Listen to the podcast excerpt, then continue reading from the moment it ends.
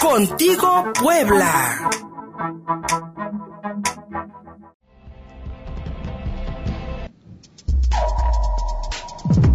Entrevista.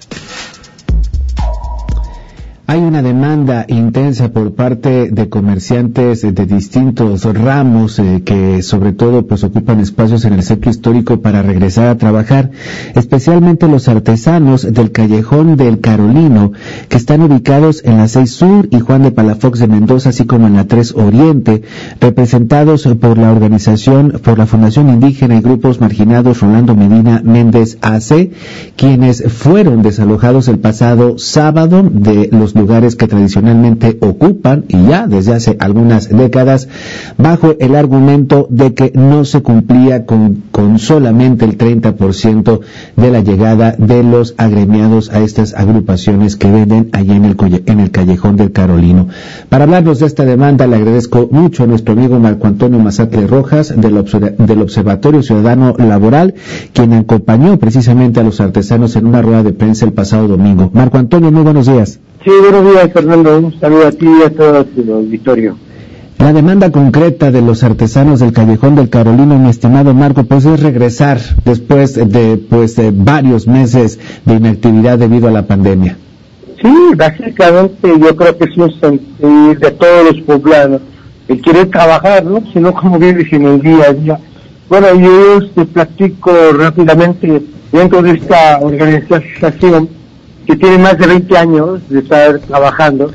Ellos tienen más de 20 años, la, la dirigente Olivia lleva alrededor de 27 años estando ahí y siempre ha estado ahí, están representados por el, los grupos de Rolando Medina, Méndez.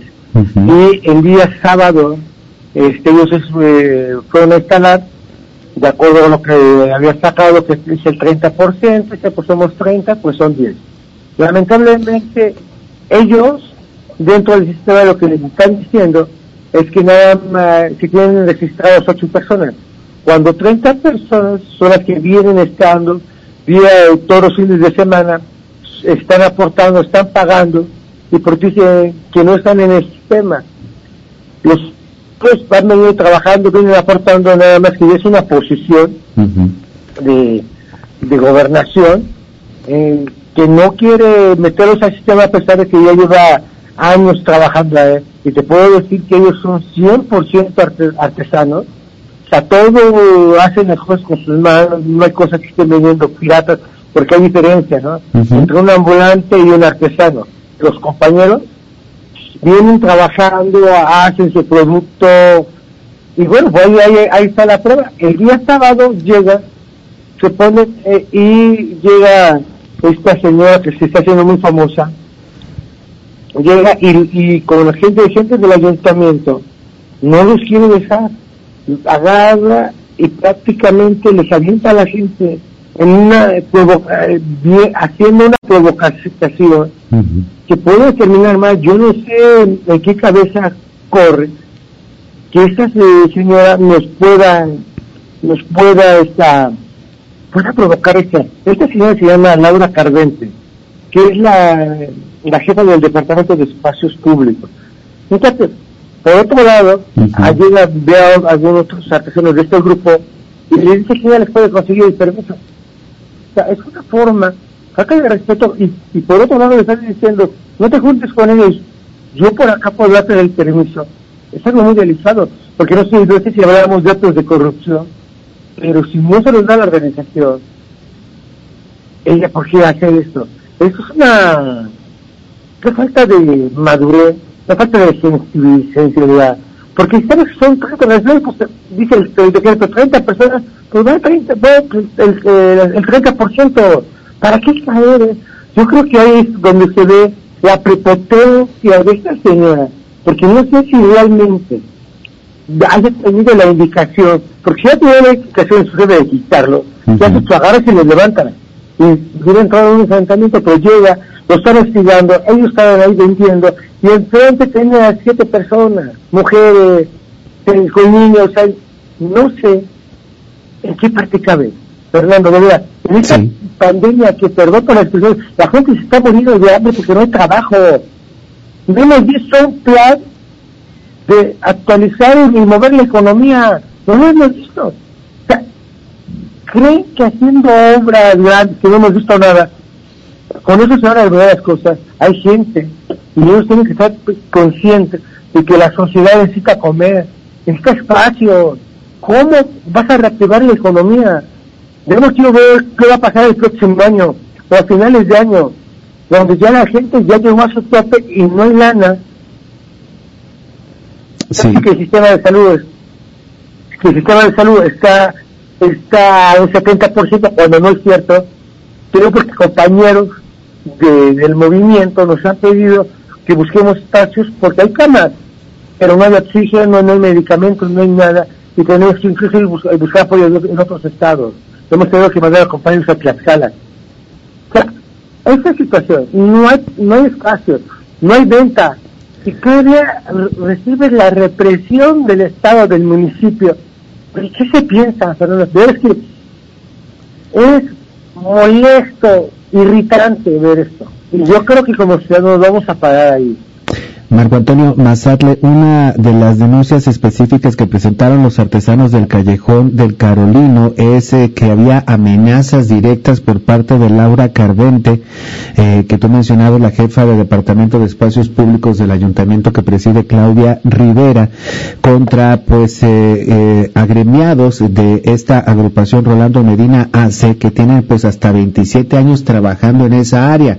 Pero además de las amenazas en su contra y de sus y, de sus y, de su dirigente, la señora Olivia Rodríguez Godos, además lo que leo es de que se está dando preferencia a otra agrupación denominada la fuga de Don Porfirio, que se dedica, como tú decías, pues a la venta, este, pues de artículos eh, de mercancías pirata, por así decirlo, ¿no? De mercancías incluso de plástico contra los artesanos que pues ahí podemos encontrar desde joyeros, textileros, este, gente que hace no solamente este artesanía, sino yo podría decir arte plástico y que efectivamente la vende desde hace décadas ahí en el callejo, atrás del Carolino.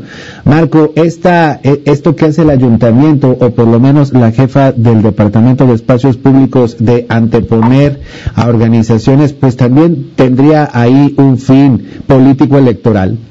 Sí, mira, lo que estamos viendo es que lo que acaba de decir, esta organización se llama la Fuga del Perfidio, Ujú. que la representa Margarita Peranza, y por lo que comentan los compañeros, bueno, ellos piensan y ven en los hechos que quieren quitarle estos lugares para darlos a esta organización. Fíjate qué triste poner a los poblanos a pelear por trabajo. O sea, qué lamentable esta señora Carvente, que no tiene esa conciencia y esa sensibilidad de que en tiempos tan difíciles todavía puedes llegar a eso. O sea, tú no puedes poner a pelear a los poblanos, porque los dos están abajo. Es cierto, este lugar del Carolino tiene que ser para artesanos, porque lo está realizando. No es lo mismo que hagas unas pulseras, unos collares, hasta, hasta, etcétera, etcétera, a que dices, otras cosas de qué tipo te pongas, ¿no? Luego tendría que tener una fin- finalidad muy clara, y la tiene. Aquí de cuentas son artesanos. Aquí lo lamentable, de- lamentable del asunto es que esta señor, Ca- esa señora Cardente sigue estudiando. ¿Qué está pasando? Olivia Rodríguez lleva aproximadamente 27 años que está ahí y ella formó su organización. No nos han dejado que entren al sistema. Te voy a dar un ejemplo muy claro. No es que estuvieron dando algunas despensas, a los compañeros les dieron cuatro despensas de 30 personas. O sea, de 30 compañeros que trabajan ahí, artesanos, les dieron cuatro despensas. Es una burla. Es una Lamentablemente. si no se pongan, y cuando te vas a poner tu 3% de agarrar, y te mandan, ves que estos señores están en sus camionetas, yo pasé por ahí, y había alrededor, conté, 14 personas.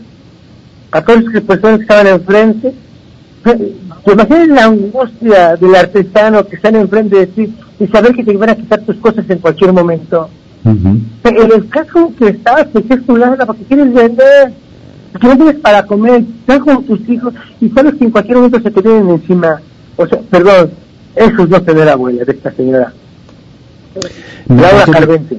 Marco Antonio Mazatle, ¿hay alguna eh, posibilidad de diálogo entre el Ayuntamiento de Puebla y los artesanos del Callejón del Carolino? ¿Se han, se han abierto por lo menos algunas expectativas para que se puedan reunir y puedan llegar a algún acuerdo, sobre todo pues eh, pensando en este decreto de que pues no, no se pueden instalar la gran mayoría de los comerciantes. Y lo que vemos además pues es una parecería que es una es, es, es como una una este estrategia este planeada no contra ciertas contra, ciertos grupos y contra ciertas organizaciones.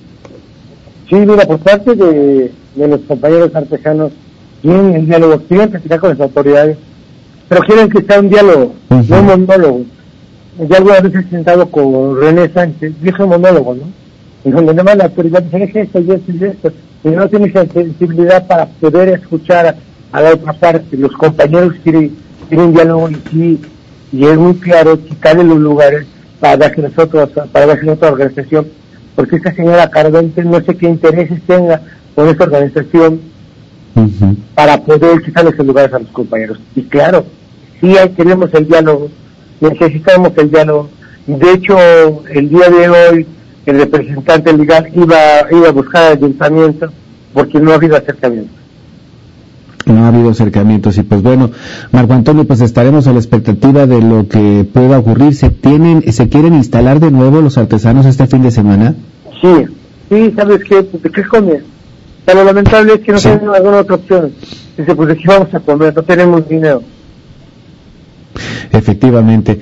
Marco Antonio Mazatle Rojas, antes de despedirnos, quisiera pedirte también una opinión sobre pues la última negociación de la revisión contractual de teléfonos de México, entre otros temas que el Observatorio Ciudadano Laboral también ha puesto ante la opinión pública, pues es precisamente la eh, situación actual de los telefonistas y pues eh, sobre todo eh, pensábamos que en este país, Marco Antonio, pues ya nos habíamos quitado de encima aquellos longevos y legendarios líderes sindicales y pues don Francisco Hernández Juárez pues eh, ya está por las cuatro, ¿cuántos, cuántas décadas tiene Francisco Hernández Juárez al frente del sindicato de telefonistas? Lleva 44 años. no, 44 años. Sí. Todavía existe, imagínate, en esos tiempos, un dirigente de 44 años. Sí. Pero rápidamente todo en la revisión contractual fue un retroceso para, para nuestro sindicato. Yo soy telefonista fíjate que hubo una violación al contrato colectivo de trabajo en la cláusula 103. En la cláusula 103 es muy claro que dice que el incremento salarial contractual que se ve cada año o en cada revisión será el mismo porcentaje para los activos y jubilados. Hoy pues nos sale Francisco Hernández Juárez con la novedad de que parecía que ya es un tabulador. Si ganas tanto, tienes derecho a tanto. Si ganas más de tanto, pues ya no es el 3.5, se te bajan 3.4 así hasta llegar hasta el 2.5, 2%. Es, es una violación clara, es una... No tiene nombre. Yo creo que todos los trabajadores y todo el gremio telefonista, en la bandera siempre va a ser el contrato colectivo de trabajo, porque tardó, tardamos mucho en ganar ciertas prestaciones y hoy con esto es un retroceso. Aunado a eso, les comento que se, eh, hablan de un, de un laboral pasivo, que básicamente todos jubilados. En, en esto, en este rollo, eh, la empresa y el sindicato acuerdan una, una revisión en, 45 días. básicamente para querer tocar la jubilación para los, la gente de nuevo ingreso. O sea, eso es algo que estaba viviendo la empresa, es algo que estaba viviendo todo Francisco Hernández Juárez. Y bueno, no se ha dado en las últimas convenciones. Pero te comento, al interior del sindicato, pues se habla siempre de un sindicato abierto, se apoyan los demás, ah, pero lamentablemente al interior no es así. Si al interior tú abres, levantas la mano, te opones a lo que está planteando la dirigencia nacional, bien, y en inmediato eres sancionado. Fíjate, aquí en Puebla, este, este, me incluyo, pues son más de 100 sancionados hasta Fíjate, hace, y rápidamente para que para mucho tiempo, hace aproximadamente dos años se, empezó a decir que la empresa se dividía, se dividían en dos empresas. Francisco se la que ver así, y este año Entonces, sí se, se dividió en dos empresas. Y todo ese rollo que se aventó durante año y medio, lo cambia. Y entra esta parte, entra la pandemia, entra lo de la de la revisión contractual, tuvo que haber dado en abril, el 25 de abril es el último día. Se expande por la pandemia, y ahí y vienen las elecciones y empieza a hacer todo el proceso de elecciones sin que haya piso parejo para las planillas. Y aunado a eso, pues, viola un decreto que, que todos, todos los sindicatos se tendrían que ir hasta el 30 de diciembre para hacer algún mito. Y él le viola. Y sigue ese proceso, lo mete con la revisión contractual para desubicar a la gente y pensando que va, que va a haber un conato de huelga. Incluso recordemos que hace Sí. 15 días o hace una semana eh, hubo un paro laboral. Exactamente, fue, que fue muy planeado con, de Francisco con la empresa. Ah, mira. Porque al final de cuentas no hay condiciones. Ah, mira, entonces el paro del 18 de agosto creo que fue, estuvo planeado entre el sindicato y la empresa. Sí, es claro. O sea, ¿cómo le metes temor a la gente? Al paro. Y esto, perdón, esos, este paro se tuvo que haber hecho desde hace un año, dos años, tres años, cuando, cuando hubo las modificaciones. Se da este tipo de cosas, Sí. cambia el asunto. Francisco mete la, la, la elección y, y mete la revisión contractual. O sea, ¿hasta dónde llega su, su prepotencia, su, no hay palabra, su ambición? Te puedo Ambición. decir, y te puedo decir, eh, hubo una asamblea nacional a donde fueron todos los secretarios generales. Bueno, fue el secretario general de Puebla. Ajá. Hoy está enfermo de COVID. Marco Antonio Mazatle, Marco Antonio Mazatle Rojas, se sí, se me acaba el tiempo, amigo, pero vamos a buscarnos, vamos a buscarnos un espacio en estos días para que podamos hablar más ampliamente de lo que está ocurriendo en el sindicato de telefonistas y sobre todo las condiciones de los trabajadores de uno de los hombres más ricos del planeta, que aquí lo tenemos en este país y que pues bueno, emplea a miles de personas en todo, en todo México. Y también vamos a estar pendientes de los artesanos del Carolino. Marco Antonio, muchas gracias. Gracias, Fernando, saludo a ti y a todo tu auditorio. Muchas Gracias. gracias. A la pausa y seguimos contigo, Puebla.